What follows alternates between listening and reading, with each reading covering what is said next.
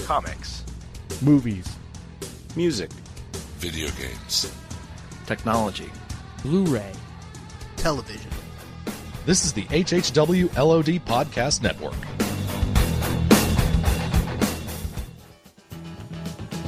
Welcome to the really big show, where in our usual motley assortment of malcontents, curmudgeons, and pundits from the HHW LOD Network talk pop culture, movies, TV, video games, and ever so much more. It's the really big show, or as we refer to it, really BS. And now, let's start the show. Hey everybody, it's our really BS show for August. It's been a little while, but we have a full house tonight. This is Russ, and with me tonight are John, Jordan, Jim, and Rich. Welcome back, guys. Summer's over, bitches. Yeah. I feel like a fourth wheel with all those J's. So we got a lot to talk about. It seems like the biggest, we all kind of shared notes and stuff prior to, and it seems like TV is like the big category, which is hilarious because if this was like 7, 8, 10 years ago, we would have no TV to talk about. But it is 2014. Also, podcasting wouldn't be a thing. Jordan, you and your technical nonsense. We'd have Buffy. Stop. We'd have Angel. We'd have Firefly. Don't tell me we... Not during the summer, though. Reruns. These millennials are so literal. You know what I mean? They take everything so literally. Yes.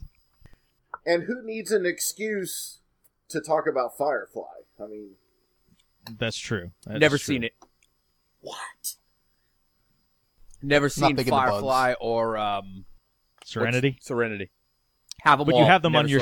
I would bet $100 you have them on a shelf in your house somewhere. Absolutely. They've gone on sale for like $10 or whatever, and I get them. And, you know, the plastic's still on them. And I'll get there one day. Somebody needs to sit him down and, like, tape his eyes open for 14 hours. And I did that with The Wire. Christina Hendricks. Christina Hendricks. Yeah, I mean, it's on my list. I keep getting derailed. The Wire totally derailed me. And yeah. I watched Orange is the New Black in, like, 3.5 days. But right. We'll get to that. I've never watched The Wire. Mm. Now who needs to get kicked off the podcast? Mm. And just because there is a Wire reference in Orange is the New Black. When she's like, they were looking at Piper after her supposed fight with Pennsylvania. And they're like, oh, we thought you were going to come back here looking like Omar from The Wire. So did the rest of you guys binge watch the second season of Orange is the New Black already, like I did? Yeah, I wouldn't say binge watch, but I did watch it somewhat quickly. I watched it all within 24 hours of it being released. Too. Both seasons actually, the days they came out. I had like a 2-day period where I wasn't done with my vacation, and my wife and kids were away. So I had like a 2-day bachelor period with no family or job, and I watched it in about 48 hours, yeah. And I was like sad when it was over. I was like, what am I going to do now? Wow, I thought I was bad. I spaced it out over 3 or 4 days. Watch Firefly. Yeah.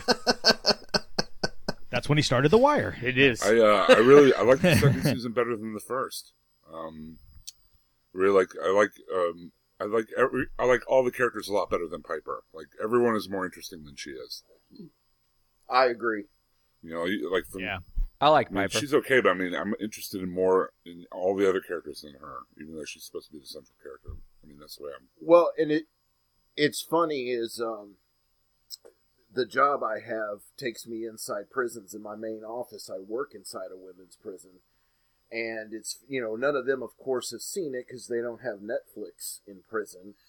But they've all read that woman's book that it's based on. And they say it's that she is not respected by female prisoners because of, I don't know why, but something about the book ticks them off. So I don't know why, though, because I think the show is great. I've never read the book. I it's one of those shows, like, if it went away and didn't come back, and we'll talk about another one like that later, but if it went away and didn't come back, I wouldn't really miss it. I'd be like, meh, okay, whatever. It's a show that I think the way it ramps up to the end is much better than the beginning. So I had a hard time getting into the first season, but I thought it ended really, really well. And the same thing with season two. Season two wasn't quite so bad. I was into it just because I saw the first season. But I thought it ended stronger than it started, which is, I guess that's a good thing, because a lot of shows do the opposite. You know, they start strong and they kind of wither out. But I like, you know, kind of the note that this season left on it. It was good. I find, we talked about a little bit about this before the show, but I find the group of black women on the show way more compelling as characters than any of the others. And we've got more of their backstory this season. I think there was a lot of focus on them because of V this season. And I don't know. I just, if all the rest of them all the other characters went away and it just focused on them, I think it would just be just as fine of a show. I don't know. There's just something about their interaction with each other and just their different personalities and stuff that just resonates with me a lot better than anybody else, to be honest with you. Tasty is my second favorite character on the whole show. She is just hilarious. It's funny.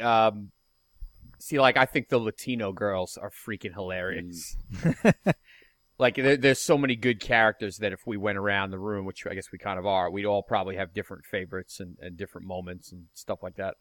That I think my favorite moment was right in the finale with Miss Rosa in the van, where they cut to her, and then they cut to her as like a younger version of her, like out in the van, like speeding, right. And then she sees V and like runs her over and is like, she was always so rude.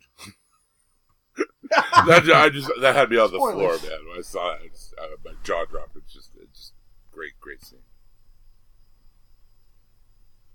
And we can't really finish or have a discussion about this show without the mustache, porn stash. That's I guess he's known. He pretty much goes full cartoon character. Yeah, for me, like every time he's on screen, it makes me want to throw something at the TV. Like I cannot. He's just way too over the top, way too cartoony, way too ridiculous for me. I don't know why. I just like he is my least favorite character on the entire show. It's because they do such a lot of work to make all the characters as human as possible, except him. He is just a cartoon. Like, everybody else, even the villains, have human moments, have human things about them. And in Season 2, he is just there as a punchline. They basically dropped Eastbound and Down into Orange is the New Black with that character. Yeah. I mean... Yeah. I kind of have to disagree a little bit, because I have met a couple of correctional officers that fit his bill. I don't... Oh, I'm not saying there's no one in the real world like him. I'm just saying he doesn't come across as human. The Oklahoma correctional officers, I think the porn stash is like, standard issue. It's just, it's sad. It really is. But I like Pennsatucky. One, the character is just hilarious. All the different transitions that she's had. But two, the fact that actress in real life is stunning and hot and is able to be made over to look like that for the show is amazing. And they did a lot to humanize her even this year, because last year she was very much a cartoon character. And I guess by the end of the season, they had given you more about her background, and it was very interesting and tragic. But it was really cool to see in Season 2 her stripped of all the power she had. You know, she was able to use religion to gain power, as is the age-old model. And once everyone realized that she was just full of crap and there was no reason to follow her, she had no real power from on high. She was just this lost, lonely soul who they were forced to do actually interesting things with. And that was great. Do any of you feel Jason Biggs' character is compelling and give any kind of a crap about any of his scenes? No. As horrible as it sounds, I never liked him more than when he was cheating on Piper this season. Like, that was the most interesting he's ever been. Yeah, that added a little bit of a dimension there, but still, his character, I mean, I don't know, maybe it's because we get so entertained by what's going on in the prison that we just get taken out of it when it's him, but I don't know. I tend to drift and start checking Facebook and stuff when his scenes come on. He didn't bother me at all. I mean, what I was hoping for this season was they would drag out the whole corruption thing further. I thought that was going to be like an ongoing plot point, and that they would play that up a little bigger, and he would be able to really, you know, that's how he would stay relevant to the show is, you know, trying to get information to crack that open. And they kind of shuffled that all under the rug, and I didn't see the affair thing coming, but I thought that was, again, another way to kind of keep it interesting. But yeah, he doesn't bother me as much as a lot of people. I hear that complaint a lot, that his character and his storyline are pretty much at this point useless, and you know, but I don't share that. And the real guy apparently hates how he's being portrayed. Right. And I think everybody behind the show even acknowledges that's not how he really was or is. You know, that's just what they did with the character. But on the other hand, I would like to see more of Piper's brother on the outside. Yeah. That guy I find very entertaining. Well, he's on Manhattan now, so I don't know if he'll be back for season 3 or what. I don't know if you guys have been... If we're done with Orange is the New Black, I don't know if you guys have been watching Manhattan. Is that on the WGN? It is. Because I watched their first series. They're doing the original series now. I watched their first one for a little while, Salem. And it was okay. Yeah. I mean, it wasn't enough to keep me compelled to watch House Manhattan. I've only watched the pilot. I've got the other two queued up. But Manhattan's like one of those shows that's perfect in my wheelhouse. I'm a huge World War II buff, and that whole period in history is, you know, for me, that's kind of like a big thing for me. So, you know, as soon as they said, you know, about the building of the first atomic bomb out in, you know, Los Alamos, and how that all went down, I'm totally in. So I think there's a lot of fictionalization in it. J. Robert Oppenheimer shows up for one scene in the pilot. I'm not sure how much the other main characters, you know, real life characters, or how, you know, how much they're involved in the show, but it's interesting. It's a lot more about the people who were, I can't even say uprooted, because most of them volunteered. Now, granted, they didn't know what they were volunteering for, but they volunteered to basically go out in the middle of the desert for this government project, and of course, with the war going on, the thought was they'd be helping their country, and you know, they'd be doing the right thing.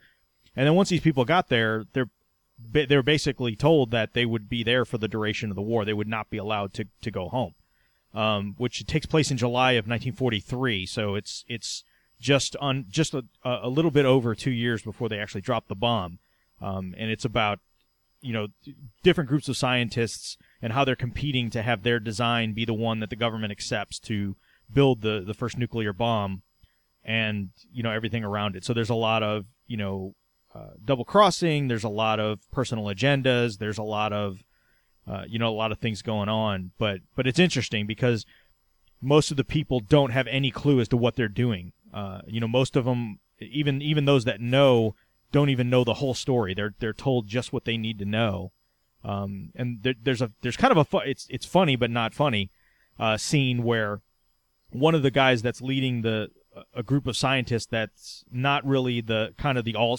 There's a scientist there that's like the all-star. Like, he's the guy that everybody expects to, you know, develop this thing, and that's the design they're going to go with, and all that.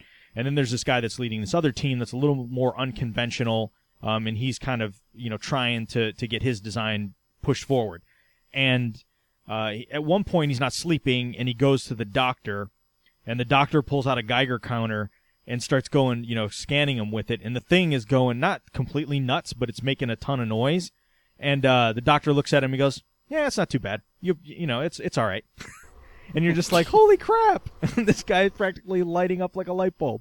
But I like it. I mean, I'm curious to see where it goes, and, you know, how much they delve into the personalities versus, you know, the actual, you know, makings of the bomb and the testing and everything else, and how people are, you know, made aware and kept in the dark. But If you're interested in kind of that whole World War II era stuff, or dramas, period dramas, I would say, then I would check it out.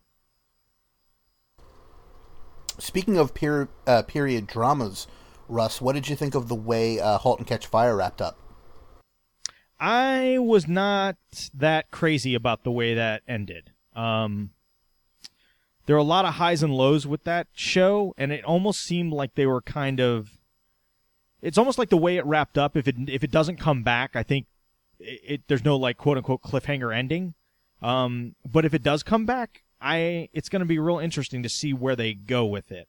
I think it started way stronger than it ended. I think it's kind of the anti-Orange is the New Black, if you will. But I love the characters. I mean, I like Lee Pace and Scoot McNairy, and I just like saying Scoot. Yeah, exactly. The lady that plays his wife, and the and Cameron, the kind of the genius coder chick. But the whole bit with Comdex I thought was awesome. I mean, that episode was probably my favorite episode of the whole season. Just how they had to scramble to get to Comdex, but I don't think that show is going to come back. They haven't officially canceled it, but the ratings were like super low. I think it barely cracked 100,000. Yeah, it was really low. I mean, I'm kind of with you. There were elements of the finale I liked. There were elements that did not work for me. I thought the stronger moments came in second to last and third to last episode. But, I would like to see it come back. I thought there was enough interesting stuff there that they could do, especially with having the rug pulled out from under them with the Apple II there at the end. That was the Mac. I'm sorry. Yes, the Mac. Yeah. I mean, which we knew was coming, just because we understand how linear time works. But it was still, the way it was presented was such a gut punch moment. Yeah. While at the same time weirdly uplifting, because it was like this weird moment. But, yeah, the characters are really interesting. I don't know where the show goes next year, unless it's the birth of the internet, if it comes back at all. But I liked it enough that I would watch if it came back. Yeah, I'm with you there. Because it reminds me of a while ago when they had, was it Studio 8, Live from Studio 8H and 30 Rock, where they had like a serious take and a more comedic take on... Studio 60 on the Sunset Strip and 30 Rock. The Aaron Sorkin version, and then the comedic version of 30 Rock. And with this, Halt and Catch Fire is like the serious version, and I've heard that Silicon Valley is more of a slightly comedic take on it, more so. It seems to be the most popular, more popular than Halt and Catch Fire as well. It's not a slightly comedic take; it's a complete comedic take, and it is hilarious. And that show is fantastic. I love Silicon Valley. I was very upset that the first season only was 8 episodes. Yeah, I've heard it's really good. I haven't got to check it out yet. Only so many hours in a day. Only 12 notes that a man can play. One of the newer shows I have been checking out, though, and I think you guys have been watching it too, has been The Strain. Oh, yeah. I have not checked it out yet, but I plan to. I have not and don't plan to. I like it a lot. I think the only thing that really gets me about it is like when... They get like a really good head of steam going action-wise and tension-wise, and then he stops to go to an AA meeting. You know what I mean? Or he stops to go, argue with his wife who doesn't want him. You know what I mean? Or it's just, I mean, in the book that it's based on, I'm sure that works a lot better. Those transitions probably flow a lot better from chapter to chapter. But when you have like a dramatic TV series like that, and you're building tension, and, he's working to, try to stop the contagion or whatever, and the tension is really building, and then you deflate it with like that. It's just like kind of takes you out of it. That, and then the guy from the CDC who's his boss reminds me of the dude in Jaws who's like, "Close the beaches. We can't close the beaches because there's no way in hell those people would ever have gotten out of quarantine to go home, to their homes or whatever." I mean, it just reminds me of that character from Jaws. We can't have a panic. We can't close JFK, So, but other than that, I'm really enjoying it. It's definitely weird enough. It's keeping me entertained. Yeah, I think it's a lot of fun. It's got that Del Toro feel to it. The gore, that little bit of extra gore. It feels like Hellboy 2, crossed with like Pan's Labyrinth or something. Like, it's just got that creepy aspect and all the gore. And it's silly as hell, right? I mean, there's some dopey stuff in that show, but it's just a lot of fun. Yeah. The like the head vampire or whatever. I hate to call it vampire because it's like a head, you know, massive worms or whatever. The way they shoot that is really cool. You never really see him like straight on or whatever. It reminds me when I do the show with Donnie and Daryl. Donnie like when it has a show that has everything, you know. He does an imitation of Stefan from Saturday Night Live, and that's how I feel about this. And this has everything: Nazi vampires, mind worms, just like all kinds of funky stuff all thrown together. But yeah, it is a lot of fun. I enjoy it. Did you read the book, John? I read the first book, and it's going back to, I think we were in our infancy when I was reading the first book, and I think it was thrown around as a movie for a little while. Before it made its way to TV. The book, if I remember correctly, the book had a much more serious tone. I think they, you know, I think it plays as more fun on TV. You know, it might just be hard to put in live action what they're describing in the book, you know, like with the giant worms and the, you know, the way it plays out. Like you said, not really vampires. They're like, they become like parasites, I guess, is the best way to put it. Yeah. Yeah, I haven't read the book.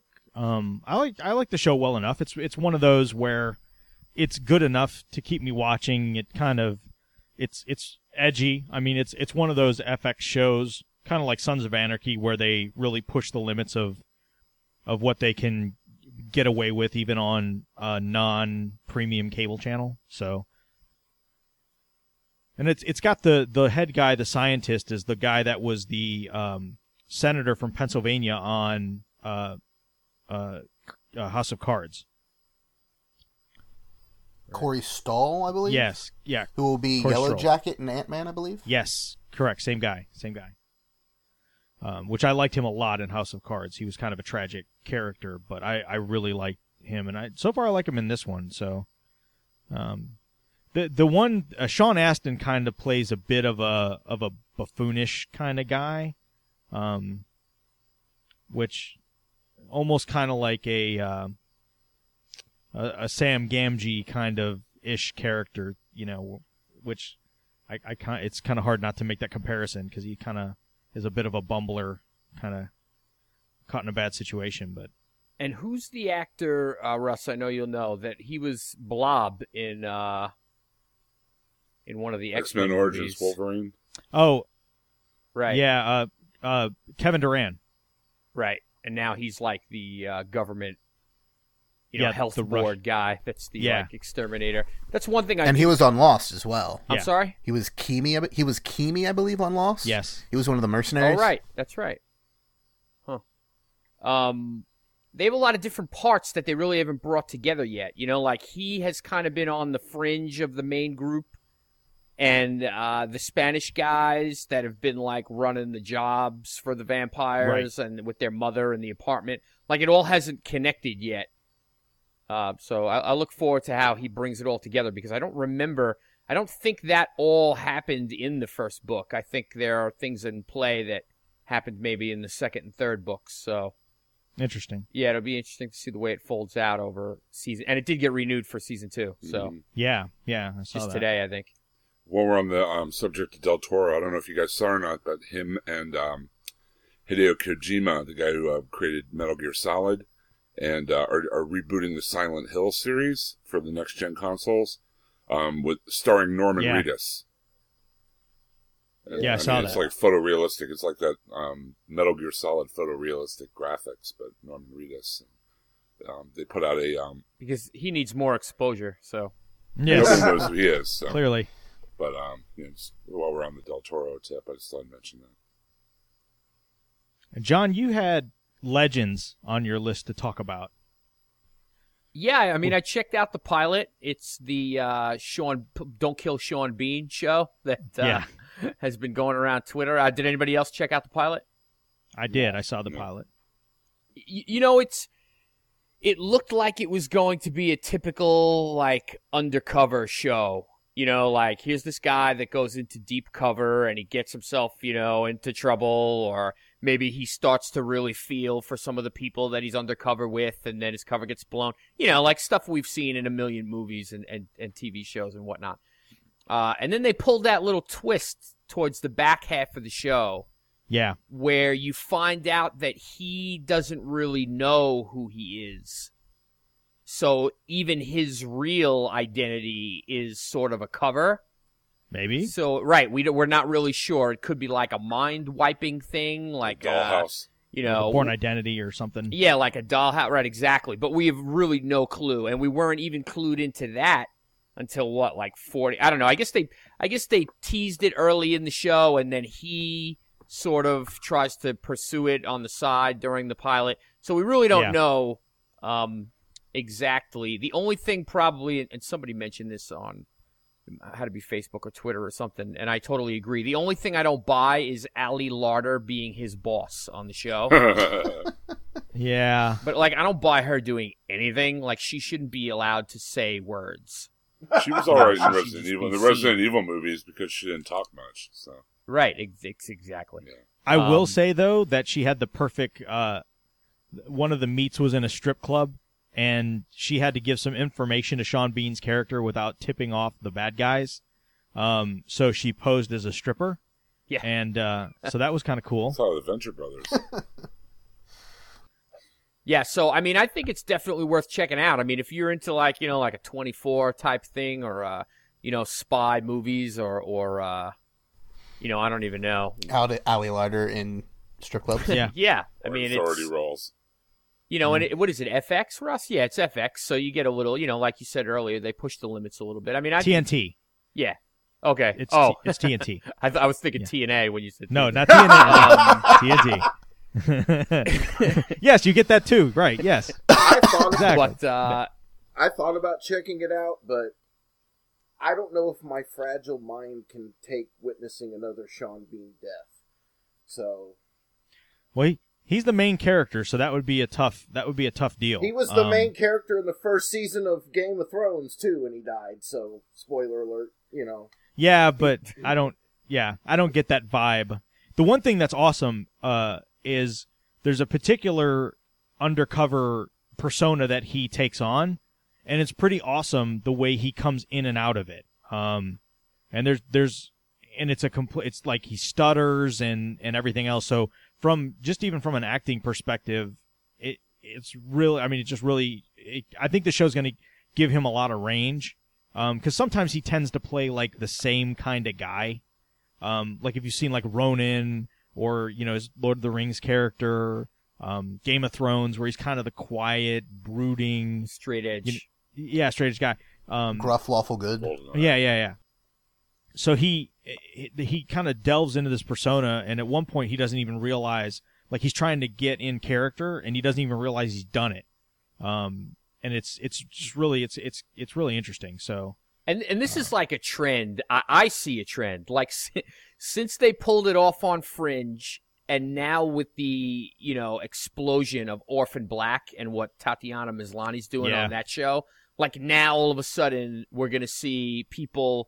They want to flex their actors' muscle by making them, you know, showing off by playing a couple of different parts or having a couple of different personas or you know, something like that. And since you brought it up, I want to mention to all the Emmy people out there who I know listen to the HHWLOD network, you robbed her again. Orphan Black is not getting its due. It just is not. Such a fantastic show. She did win the show's produced in Canada, and she did win like 3 awards, Canadian acting awards for it. So, America's Hat. But yeah, yep. They're Canadian awards. It's kind of like Monopoly money, you know. That's true. Canada, the San Francisco treat. I think another new show that we're kind of split on is The Leftovers. Now. I watched the pilot and most of the second episode, and then I had to give it up because it just seemed like I wanted more to be going on and more to pull me in. You know, I understand, you know, the big arching backstory thing you're trying to pull out there, but there wasn't enough meat on that to keep me interested in the rest of the show. So I kind of gave up on it. As a fat guy, I am not one to ever leave Leftovers, but in this case, after the second episode, I also left. I was done. It seemed too sad for me. I can't have sadness in my television. I'd rather have Ali Larter not speaking than be depressed. You know? I'm with you on that. There's plenty on the news to make me sad. You know, I don't. It's not my choice of entertainment. I have this weird thing where if I start something, I have a hard time not finishing it. So, and it's one of those things like Sunday night. I'll watch it. I'll just kind of pull up my tablet while I'm trying to go to sleep and just fire it up and watch it. It's like I gotta know. I don't know what it is. I can't let it go. It's one of those shows. Again, this is kind of like we were talking earlier. If this show went away and didn't come back, I wouldn't be clamoring to see it or really miss it. But there's just something about it. I don't know what it is. There's like just enough there to get me to come back, but yet I can't say I like it, but. And I don't know why I keep watching it, but I just feel compelled to keep watching it. So it's just kind of bizarre, but... I totally know exactly what you're talking about, because that show, Alcatraz, like, it wasn't that good. I don't miss it, but I wish there would just be an article where they would say what they were getting at. Yeah. Like, just explain what the main premise was, and then I'll be happy. Like, it didn't last long enough to reveal the... Yeah. Well, and I thought that there was mention they were going to follow it up at least with a comic book series to kind of finish the story, and just it went away. And I enjoyed Alcatraz. I liked that show. Yeah. Now, Lindelof has said for The Leftovers, pretty much after the whole Lost thing, that you won't get answers on this show as far as, like, what happened. Like, there won't be some big reveal to show why these people disappeared and what happened to them. But there's other stuff going on that I hope we'll get answers to. And actually last night's episode, as we record this, there's this group that's called the Guilty Remnant, and they're kind of weird. They just walk around wearing all white, they don't speak, and they chain smoke. And we finally got like what their deal is last night. And it was last night's episode was actually really, really good.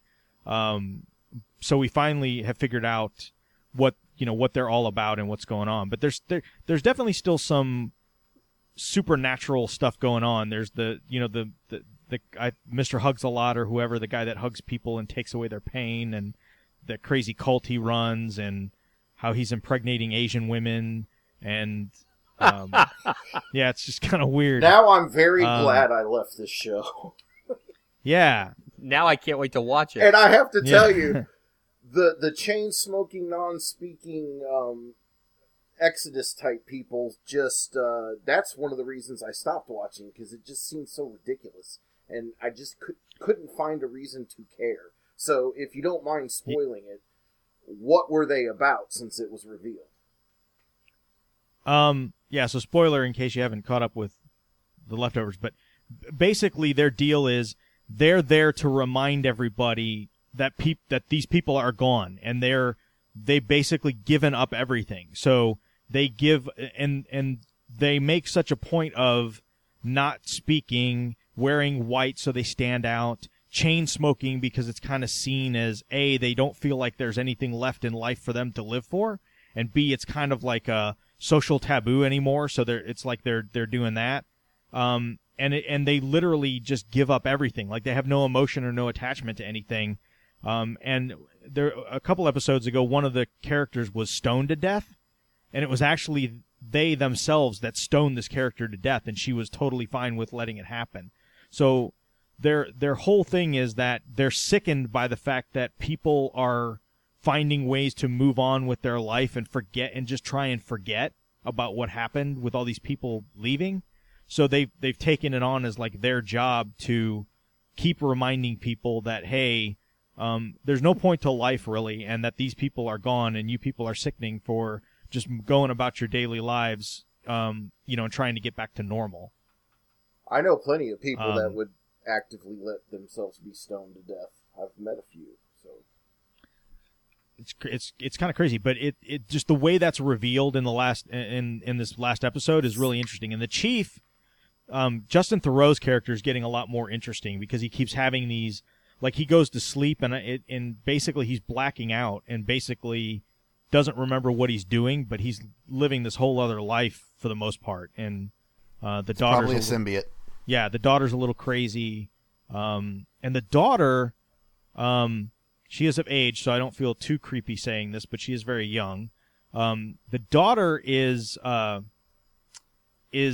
McDowell's daughter, the actress Andy McDowell, and this girl, I mean, when she is stunningly beautiful. I mean, it's just like when the show first started, I was looking at her, I was like, man, she looks like somebody famous, like somebody you know. And so I did an IMDb search, and sure enough, it's like Andy McDowell's daughter. So I don't, like, she won the genetic lottery on that relationship for sure. So, so better or below Ali Lauder not speaking? Probably below, just because I feel a little too creepy, because she's probably like 19 or something like that. So, Ali Larter's definitely a fully grown woman, so I feel less creepy for saying Ali Larter not speaking in a strip club. But it's just like I said, it's only got 2 more episodes left. It's only going to have a 10-episode first season. And like I said, if it doesn't come back, I probably wouldn't miss it, but for some reason, I just keep watching it. Huh.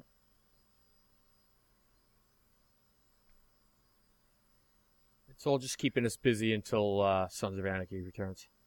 Bingo. Or The Flash, or Gotham, or Constantine start up again. Walking Dead, S.H.I.E.L.D. Yeah. Arrow. Arrow, yes. So what other TV stuff? Do we have any more TV stuff? It seems like this has been the TV podcast. Well, this is kind of TV, but it's also a movie.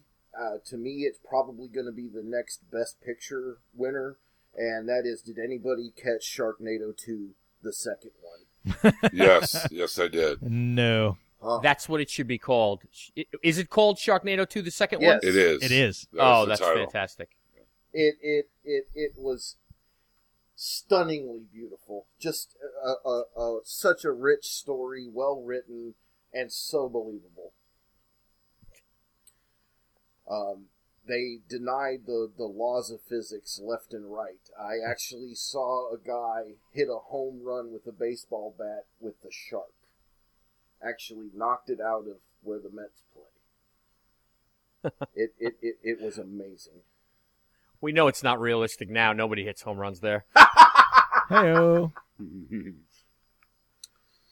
Yeah, Sharknado 2 was a good time. Is it like... I have not seen a Sharknado film at this point. You have not lived. Is it like actually, like, where are you coming from with it? Is it like so bad it's good, or is it actually like a good comedy? I think the first one was just like so bad it was good, and then the second one they tried really hard, and I thought it turned out okay, but I didn't like it as much as the first one. I have to say the opening sequence of the second one was great. They're on an airplane. And the pilot of the airplane is, I can't think of the actor's name, but he was the pilot in the movie Airplane. So there's a lot of little hidden jokes with him in there. Will Wheaton and his wife are passengers on there and get eaten by sharks. The stewardess, who's played by Kelly Osbourne, gets eaten by sharks. Tara Reid denies physics and somehow doesn't get sucked out the plane door while other people are getting sucked out the plane door. And then her hand gets bit off by a shark.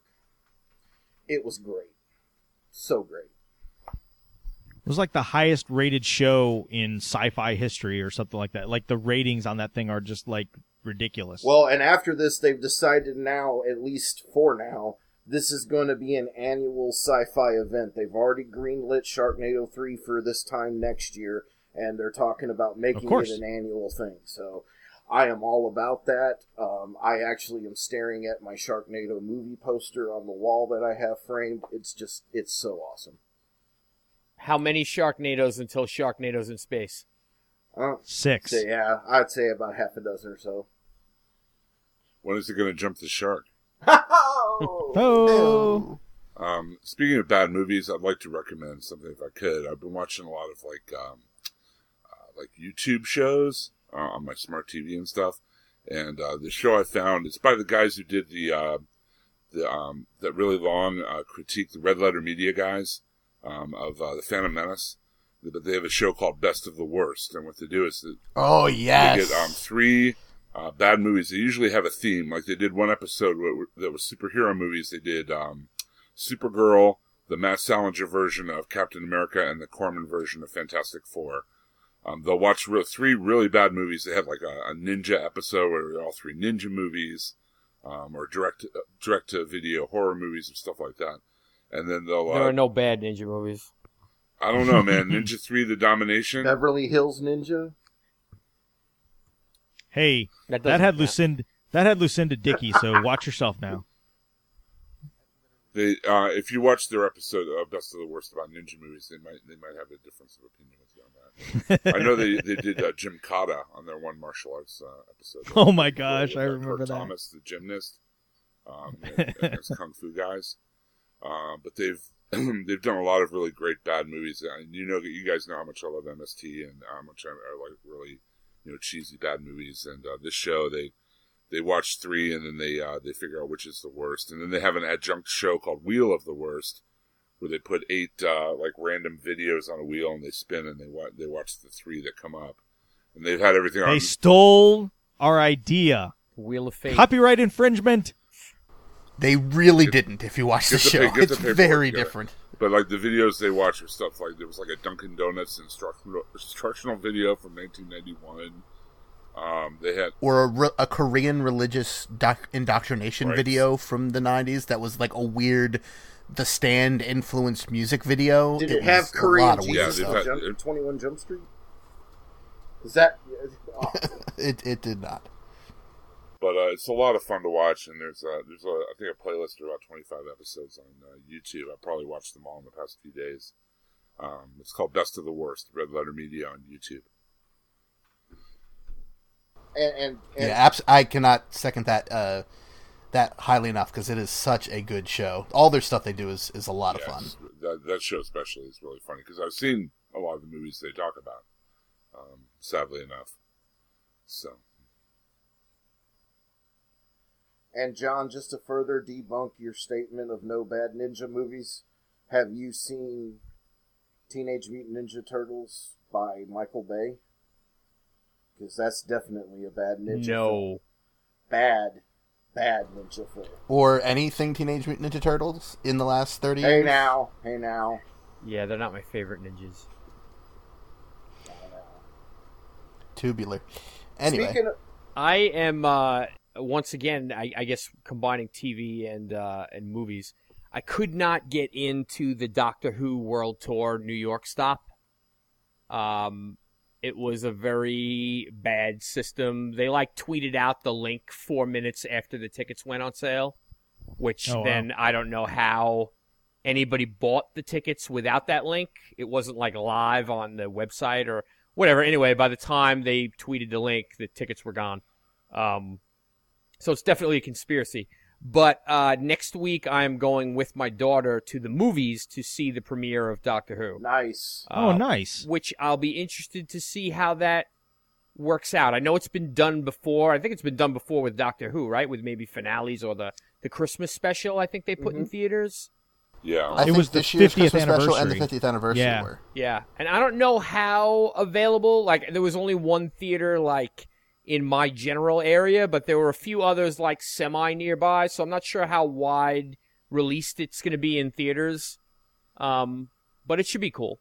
The only problem is it's actually 2 days after it's on TV, so I have to stay away from the internet and everything else and my DVR and everything just to experience it for the first time in the movies, but it should be fun. That's kind of strange because when they did the 50th anniversary special, I saw it in a theater and it was broadcast, played as it was broadcast.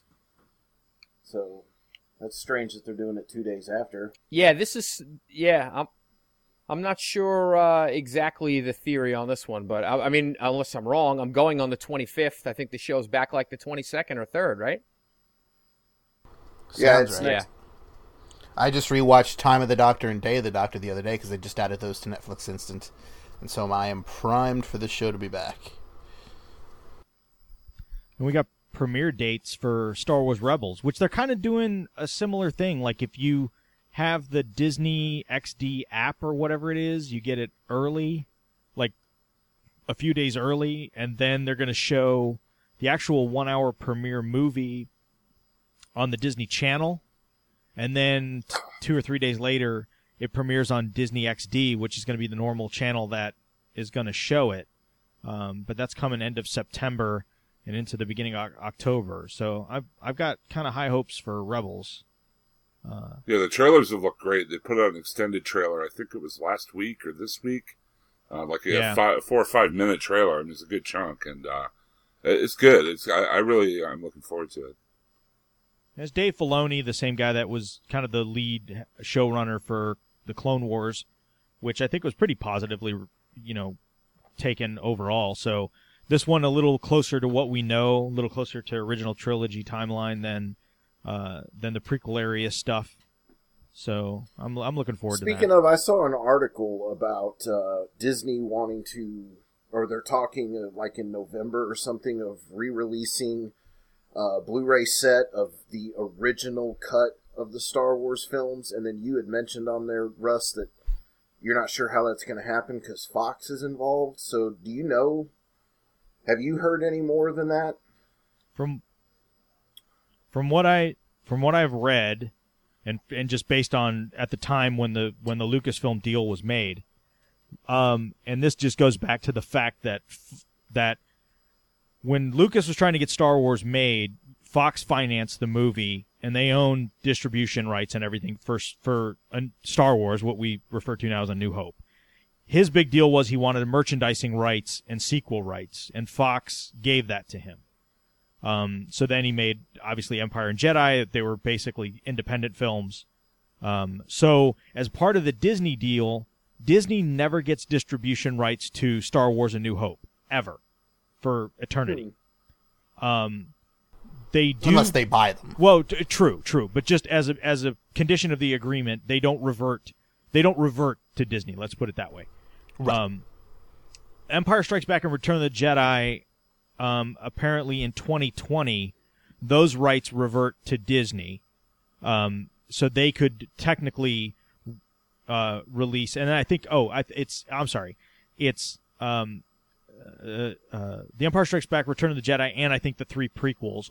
Those rights in 2020 revert back to Disney, but the original doesn't. So unless there is some kind of co-deal between Disney and Fox on A New Hope and the other two movies, because technically they still hold distribution rights to it, I don't see this happening. I guess technically because Disney has...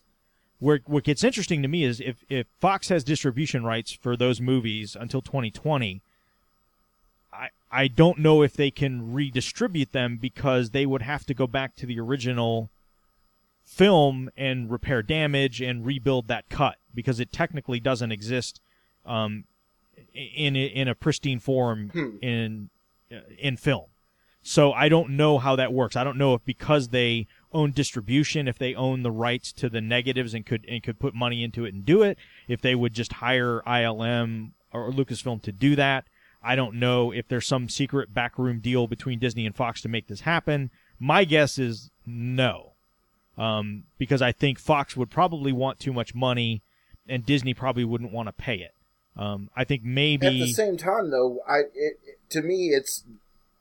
There wouldn't be a lot of upfront costs in resource. The return on investment would be so great. I mean, for Fox and Disney, it would be like printing money. I mean, think about all of us fans out there. We would probably, I know I would rush out the second it hit the shelves and buy it. Or actually probably pre-order it on Amazon, but still the same thing. I mean, it depends. It's going to cost a ton of money to build that print back. Because the film is basically, I don't know that the film still exists in a condition where it could be even used. It would have to be scanned. It would have to be cleaned up. It would have to be worked on. Well, there's probably royalty rights and all kinds of other stuff that are tied up in that. So I know Lucas said 10 years ago whenever the special editions were released on like DVD that it would cost millions to rebuild that. So again, it's between, given the fact that they'd have to split the financing, however that would happen, they'd have to invest millions to rebuild it. I don't know if they feel like they can get that their money's worth out of it. I don't know. Maybe they can. I don't know. But I just think with the cross rights thing that might be difficult. And Disney may just decide to just buy Fox's rights on that out, or buy the rights back outright. But I think I guess long-windedly, shocker. I'm saying I'm kind of calling BS on that story. I don't buy it. Well, I don't buy Lucas's story 10 years ago that there's not an original print somewhere. I mean, as widely released as that was and everything else, come on. I'm sure that somewhere, somehow, Fox, somebody has it in a can somewhere. It may not be the greatest print, but with what they can do with digital restoration now, I don't know. Right, now, and that's the Japanese DVDs taken from them? Because when they released them in Japan on DVD, they released the original versions on DVD. They built laser discs off them, right? I mean, granted, they have to clean the print up, but the problem is, I know when they went back and did the special editions that they said the original masters were in such poor quality that if they hadn't done the special editions and scanned in what they could and rebuilt what they did, that film would not exist anymore. That the original masters would have deteriorated to the point where that film, from a master quality perspective, I'm not talking about prints that they sent to the theater in a can somewhere, but the actual masters that they shot, it wouldn't even exist anymore. And I mean, this is, like I said, this is going on 15 years now. More than that, 17 years ago.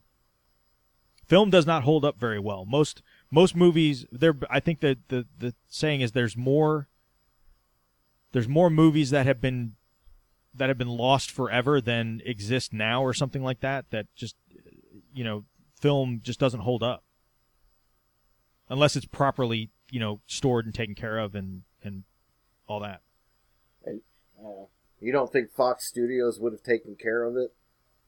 I mean, there's still master prints. I think they would have done the best that they could. I mean, there's still the master prints of Hell's Angels out there from 1930. You tell me that Star Wars couldn't have survived 30-something years? I don't know. I just think...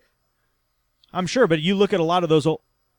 And there's a lot... I mean, big difference, too. You're talking about black and white versus color. You're talking about, different film stock. You're talking about what we perceive as quality. I mean, movies shot back then, I mean, you look at how much grain and how scratches and all that other crap that's on there, it doesn't take as much to restore that, and a lot of times the quality wasn't that good to begin with. When you're talking about movies like, I mean, and The Godfather was the same way. When Coppola went back through to the original negatives, to the original masters to redo The Godfather, it was the same way. They had to do a ton of work to get that... I'm sorry, Russ. I don't think you're saying it can't be done. You're saying they might not think it's worth it. Right. And I don't think people realize how much deterioration has taken place over time and how much work it takes to restore this stuff. That it's not just as simple as, well, it's in a vault somewhere. I mean, and back in the 60s and the 70s and prior to that, they didn't think about this stuff. They didn't think, well, what's film going to be like in 50, 60 years? They just stored it how they stored it and hoped for the best. They didn't how this was going to go. Mr. Negativity, thank you very much. but Star Wars, exactly. But Star Wars. I'm just saying, I think it's a conspiracy theory that Lucas was tired of hearing the fanboys going, "Why did you mess with it?" And he's like, "Oh, well, the originals are lost." Possible. And then he lit $100 bills on fire. I'm with you though, John. You're saying you wouldn't buy it. I don't think I would either. Like, don't get me wrong. I love Star Wars, but the actual audience for original, untouched, no special edition, anything is much, much smaller than people think it is. It is a very loud minority who wants those and who cares about that. The vast majority of Star Wars fans doesn't give two craps. I would buy it. I mean, I'll tell you right now, I would totally buy it just for nostalgic purposes, just to look at that and and have it remind me of the experience I had when I first saw it. I don't doubt that you would.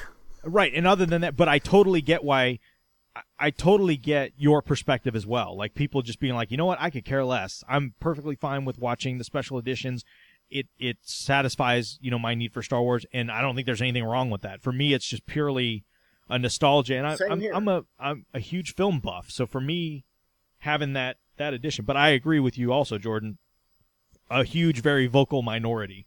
Well, and Jordan, that's why it comes down to how much it's worth. Your perspective, Jordan, though, doesn't really weigh in because your generation Star Wars is Jar Jar Binks.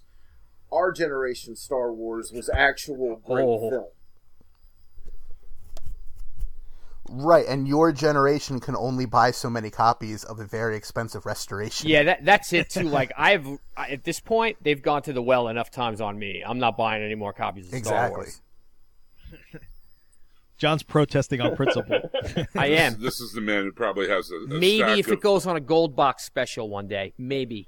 Maybe if it's made out of gold. I was going to say, this comes from the guy who has a stack of Blu-rays he hasn't watched, probably as tall as he is. Yes. But I have... put it in a Darth Vader head, you will buy it. Oh yeah. You know what's in that stack of Blu-rays that I haven't watched? The Star Wars trilogy. Chimkata. So, Expendables 3. Go. Man, it's just... I've yacked enough. Listen, it's not any worse than the other two. It's the same. They're probably going to blame all of their problems on the piracy leak instead of just that they half-assed it. You know, the premise is just done. You know, like, I don't know why Stallone insists on having the entire last cast in it and the new cast. And then when you show up or you download it, you find out that all of the members of the old cast were probably there to film one day, and each had a total of like 7 minutes on screen. Unless you're Terry Crews, in which case he just laid in a hospital bed like one day and they took video of him there. From a gunshot in the ass. Right. That's what made it funny, gunshot in the ass. But yeah, it was funny because, I mean, you could tell he was busy doing Brooklyn Nine-Nine or whatever because he was barely in it. You get shot. Where another character got shot in the ass? Yeah. But he's barely in Expendables 3. Like, they show him in a hospital bed a couple times, yeah. I did it for Caesar. I did it for Caesar, man. The first Expendables, it was a novelty and I enjoyed it. The second one was tiresome, boring, and just plain lunacy.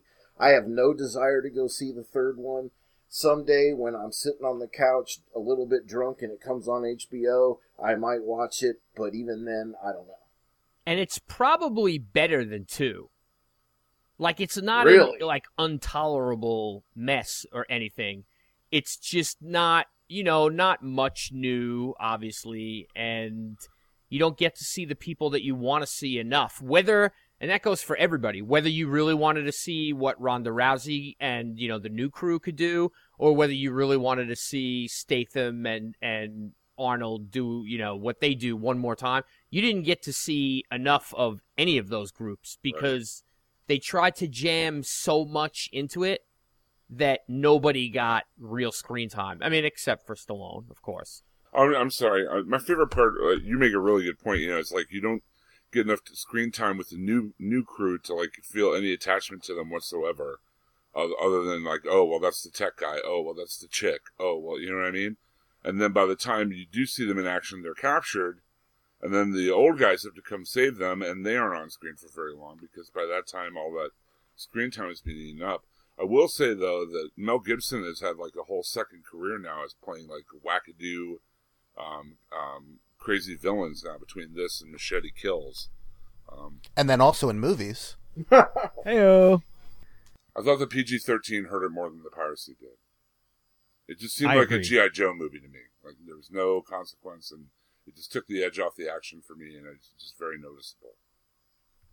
And the answer is probably like, oh, it'll do better on home video, but if they put out the theatrical cut on DVD and Blu-ray and then try to double dip it with like a trilogy box set with the unrated versions, it's just like, it's not worth it. I mean, I think Richard did put it pretty well when he said, like, the novelty was cool. And I love these actors, you know, talk about nostalgia. Like, all of these guys are, like, the movies I grew up on, and, like, I enjoy this type of thing, but it's just done. You know, it's done. Maybe the girl version will bring a different, you know, twist to it. The Expendables, whatever. Nothing is over! It's like, yeah. It's like they gave, like... You know, Ronda Rousey was one of their, like, big draws. She's, like, the biggest female athlete right now, and we know she can kick ass. She probably can't act, whatever. They give her two fight scenes. One of them, they're so intent on her fighting in a dress and heels that it's so clear that it's not her, because her agents and people were probably like, there's no way you're doing these stunts in heels and whatever. You're going to break an ankle, you know. So the one scene isn't even her. It's a man in a dress doing stunts. And then there's, like, one other, like, small fight and shoot-up scene that I thought went pretty well. And I thought she handled herself okay with her dialogue and stuff, like, better than the beginning of Gina Carano's career, that's for sure. But, you know, but that was it. So I don't know what they accomplished. Not much. But there is going to be a Rambo 5.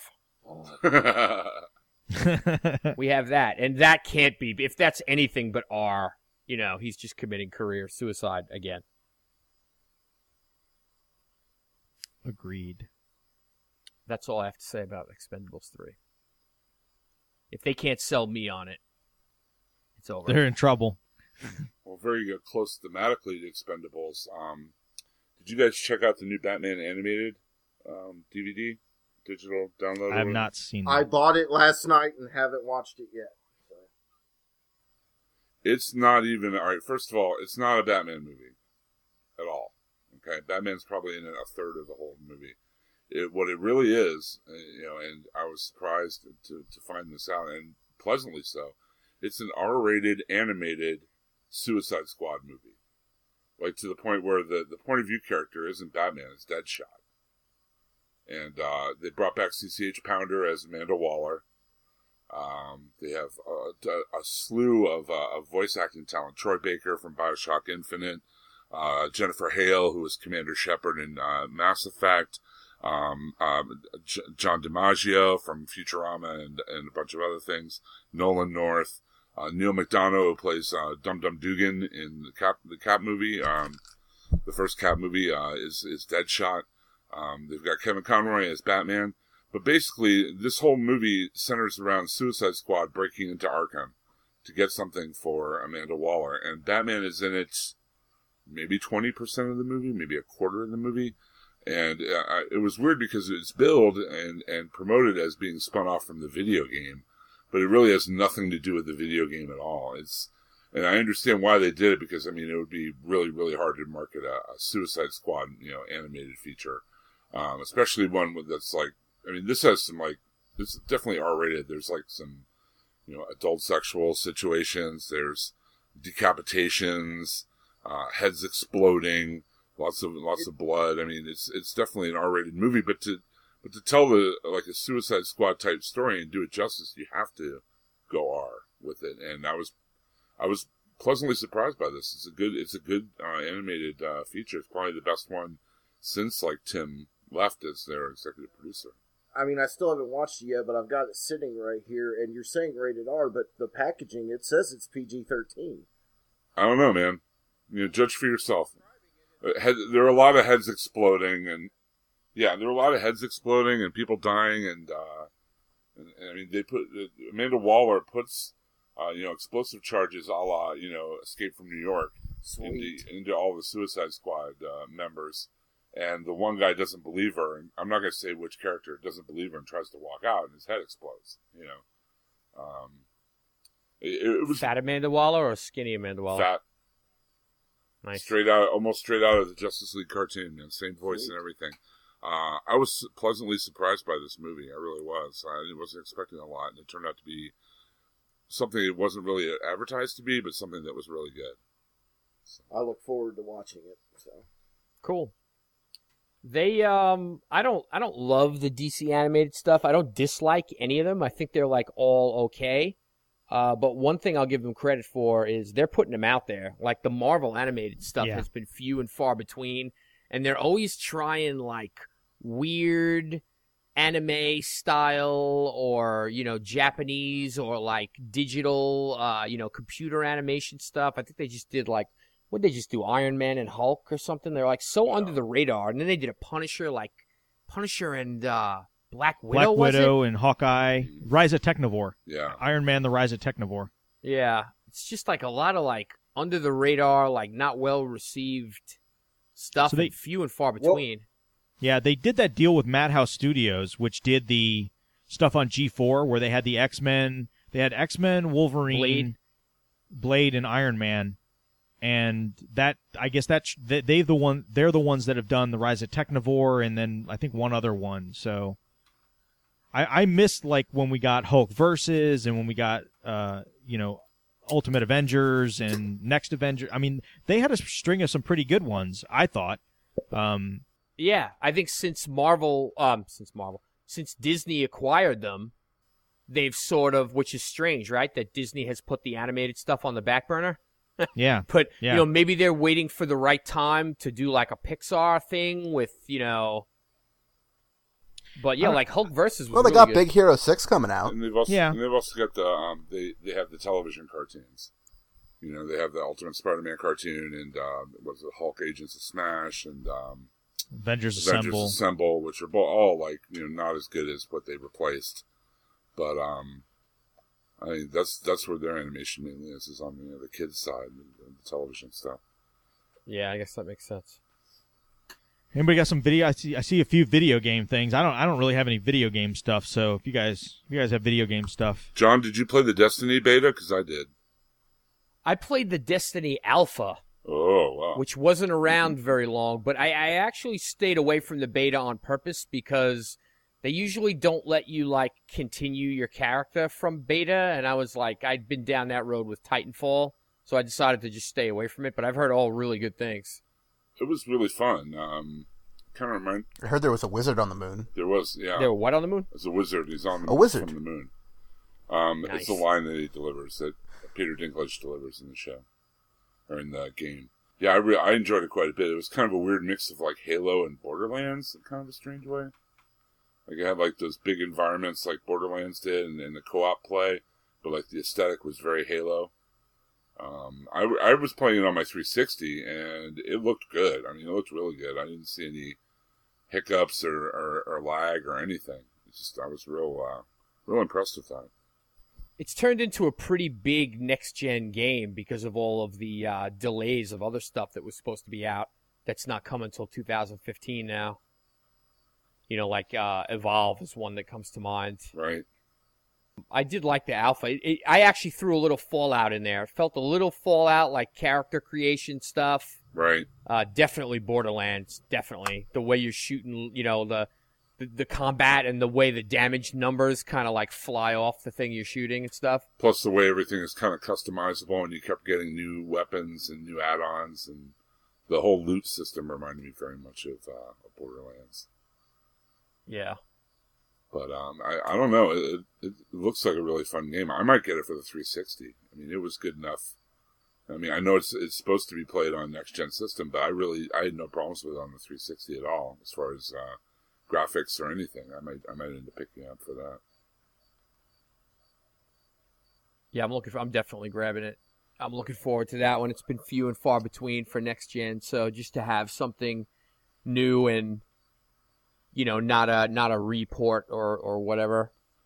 Speaking of which, I've been playing The Last of Us again on the remastered version. Oh, how is it? It's awesome. It's probably one of the best games I've ever played. I mean, not even really. The upgrade for the next gen is great. I mean, it looks awesome, but the game itself is fantastic. And I guess being that it's a remaster, it's only $50 rather than $60. And they threw in the DLC, which I haven't finished yet, which makes it like pretty long, the DLC level.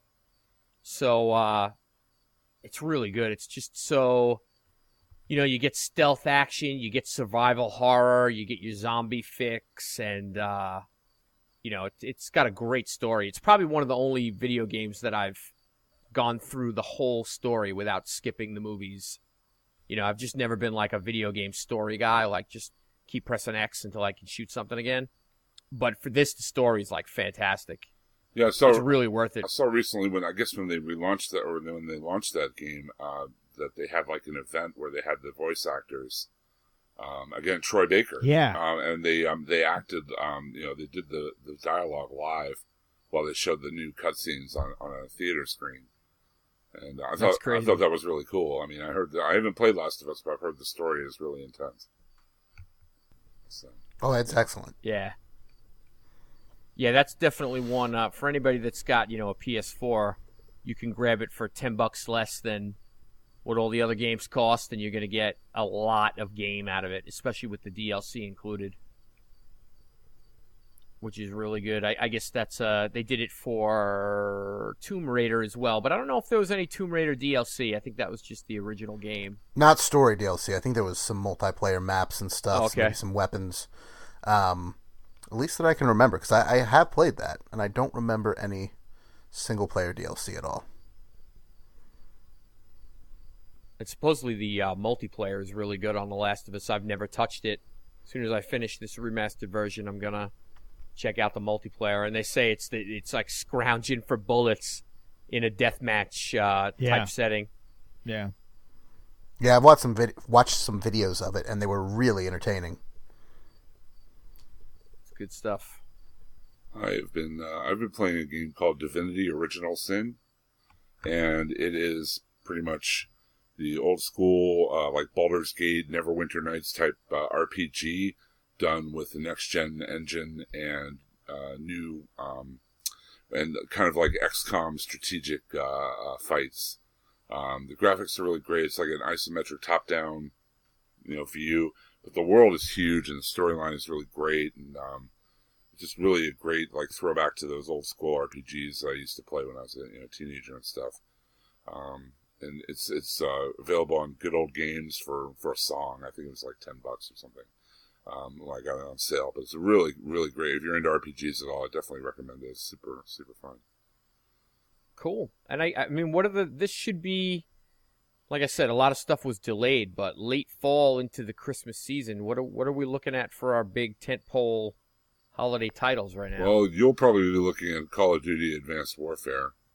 I do know there's the new Borderlands game coming out for last-gen consoles. For next-gen, of course, there's Destiny.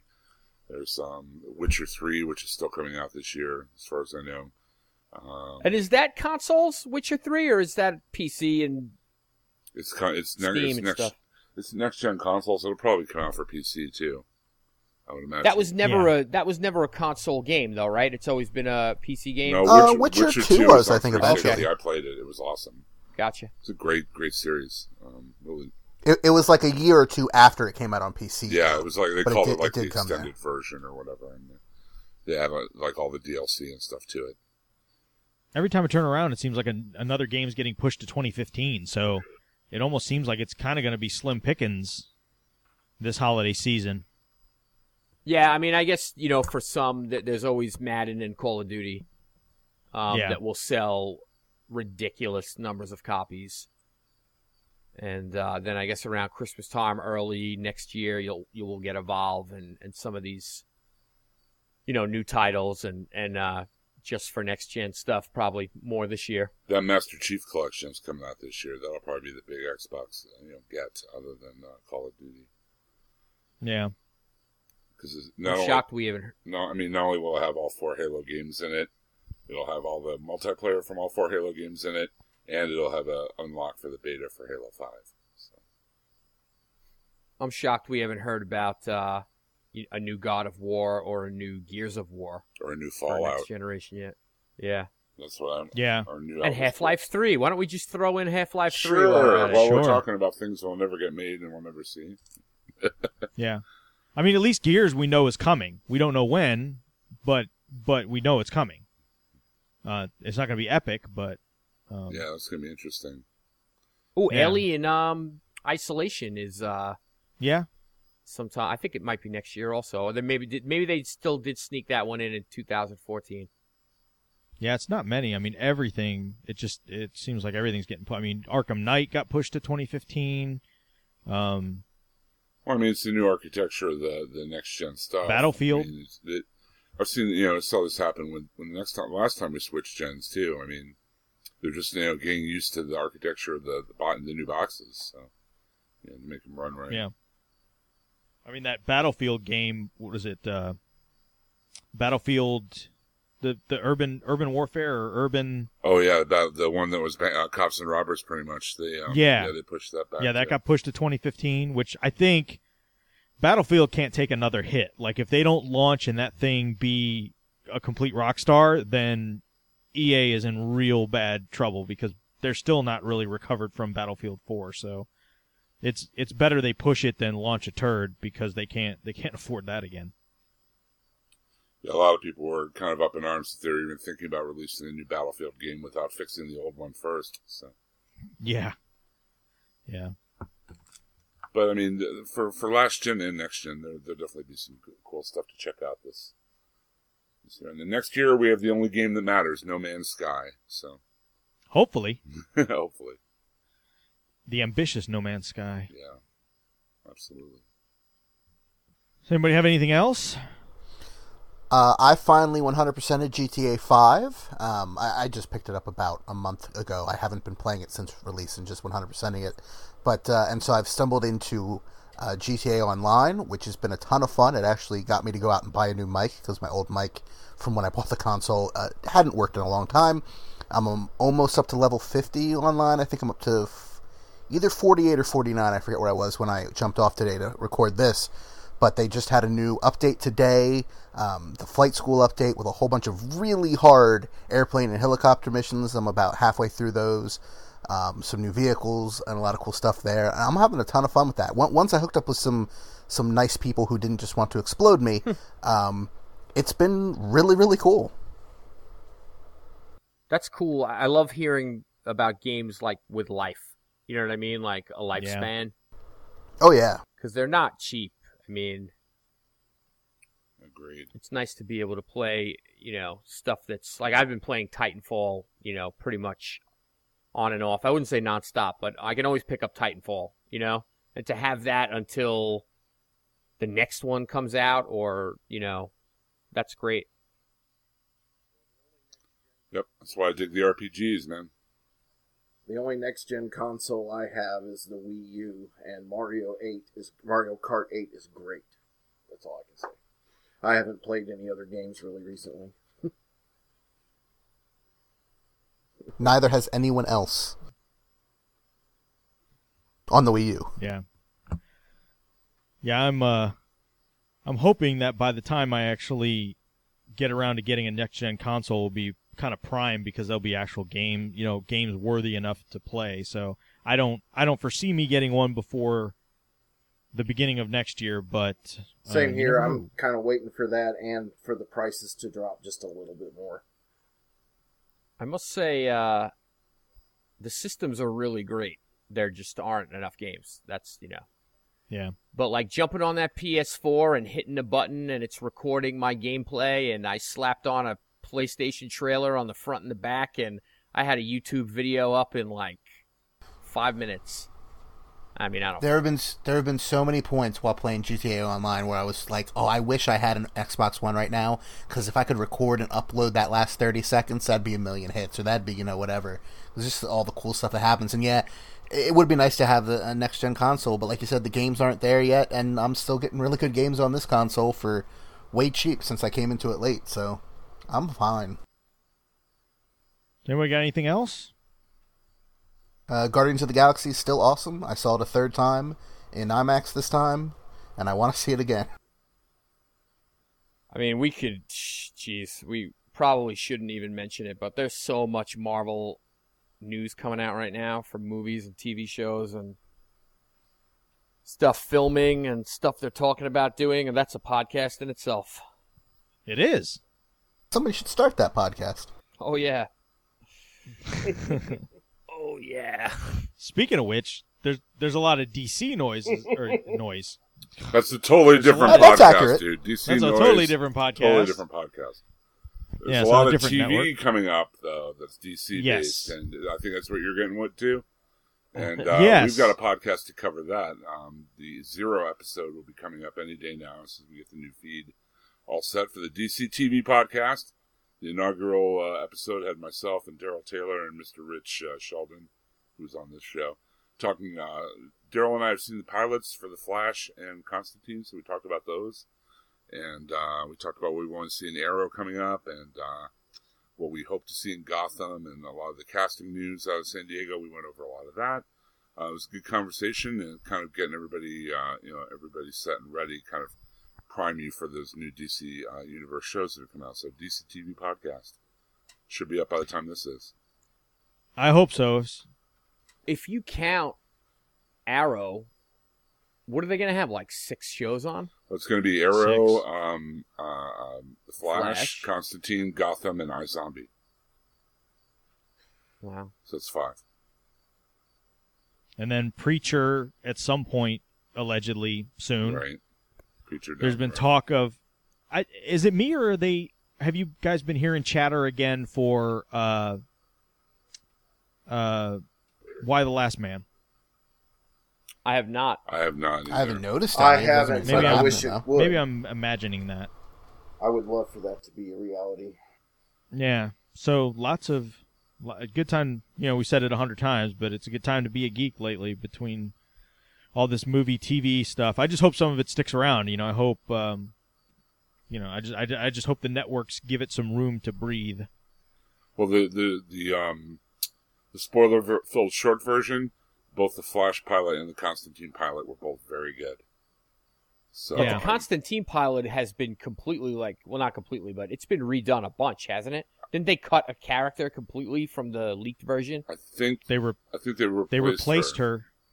Yeah, they replaced her and changed her backstory. So, so they're going to have to retool that quite a bit. The pilot that I saw was really good. The pilot for The Flash was excellent. It was more than I expected to see. The one that worries me is Gotham, because Fox has a very low tolerance for anything that isn't like a hit right out of the gate. Right. So, plus, from what we've seen in that show so far, it's, and I said this on the podcast too, I think it's either going to be super cool or just a real hot mess.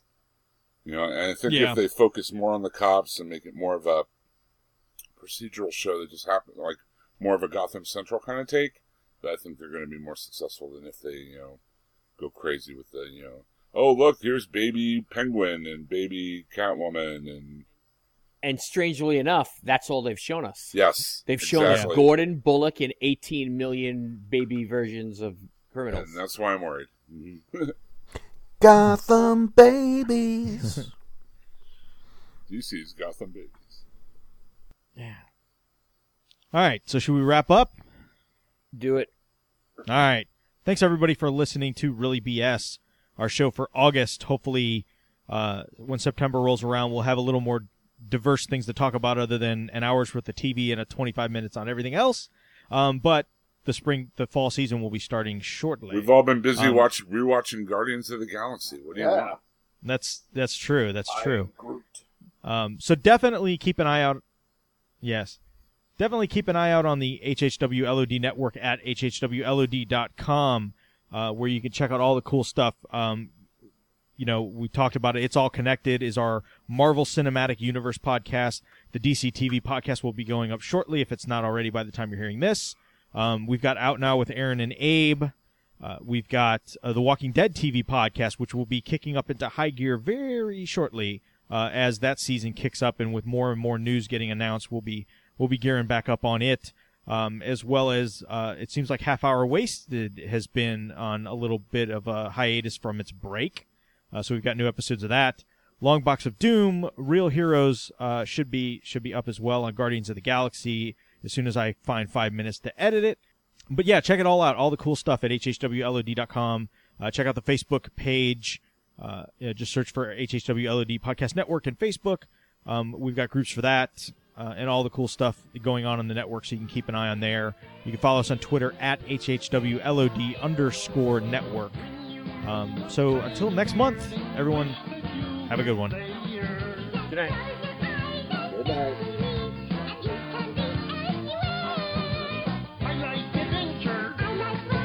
I love great jobs. I love my car. I got my computer. I love the piano.